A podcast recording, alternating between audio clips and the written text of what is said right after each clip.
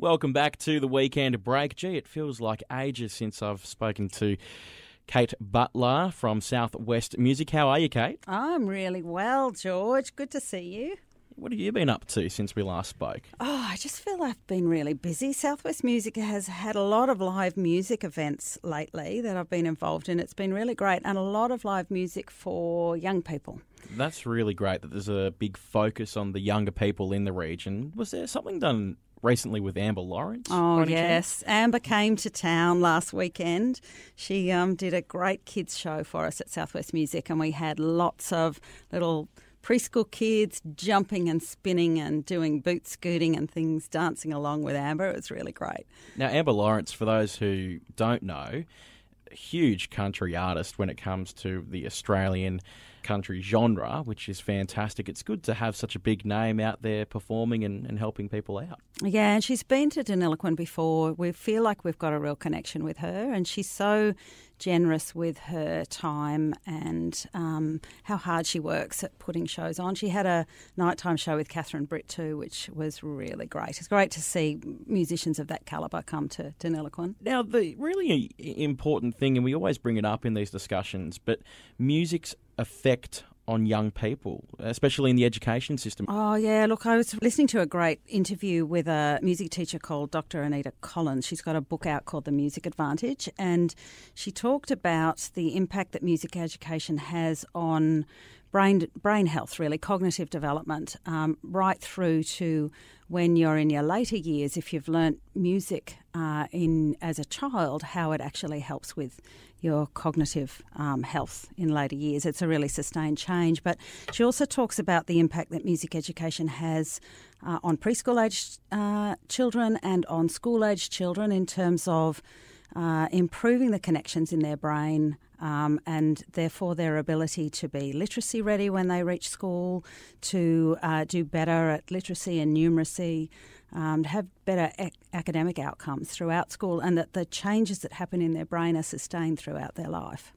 So I guess it's really important that schools do have some kind of music therapy or, or, or subject uh, within their curriculum. Yeah, look, we work with some schools who really recognise that that having structured music education throughout the school is a really important aspect of those um, outcomes for students. We've just started a great program. I know we've talked about this before, bucket drumming. Um, and for those who don't know it, it, it's, it's a great activity where we use uh, food grade plastic buckets and drumsticks. Uh, the students um, all play together. They learn about uh, music theory, about notation, so they learn about timing and tempo and how to, and different rhythms. And then they play along together to music. And it's just, look, watching it, I can see how it completely engages every single student in the class. Doesn't matter the age, doesn't matter the interests or the stage that they're at. Even the teachers are engaged with it.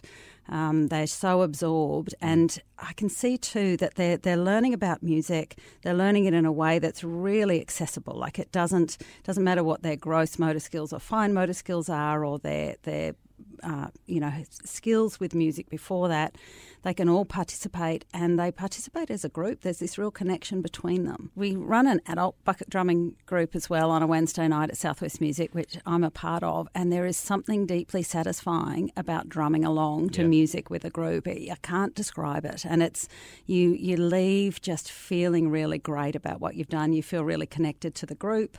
You feel really powerful when you're drumming along to like "We Will Rock You" or something like that. Like it's it's just real. It's really great. So it's definitely something that you'd recommend uh, schools uh, or teachers out there listening to maybe try and get happening? If you're uh, looking for something that's really easy to implement, the um, uh, it's really easy for us to get uh, the buckets and the drumsticks at a low cost. We can loan them to schools um, if they're participating. Something that's really easy to set up in the classroom. Uh, if you're if you don't have music happening at your school, I'd say talk to your school or give us a call. It's something that we can easily look out. We're also developing a choir program at the moment in schools. So there's lots of opportunities um, for more music in your school or more music for your child. Some fantastic opportunities in a fortnight's time when you come in. Do you reckon you could give us a demonstration on how I- to do some? I could? I could, I could. I, I, I'm going to do a bit of practice in the meantime, so I can just wow you with my basic rhythms.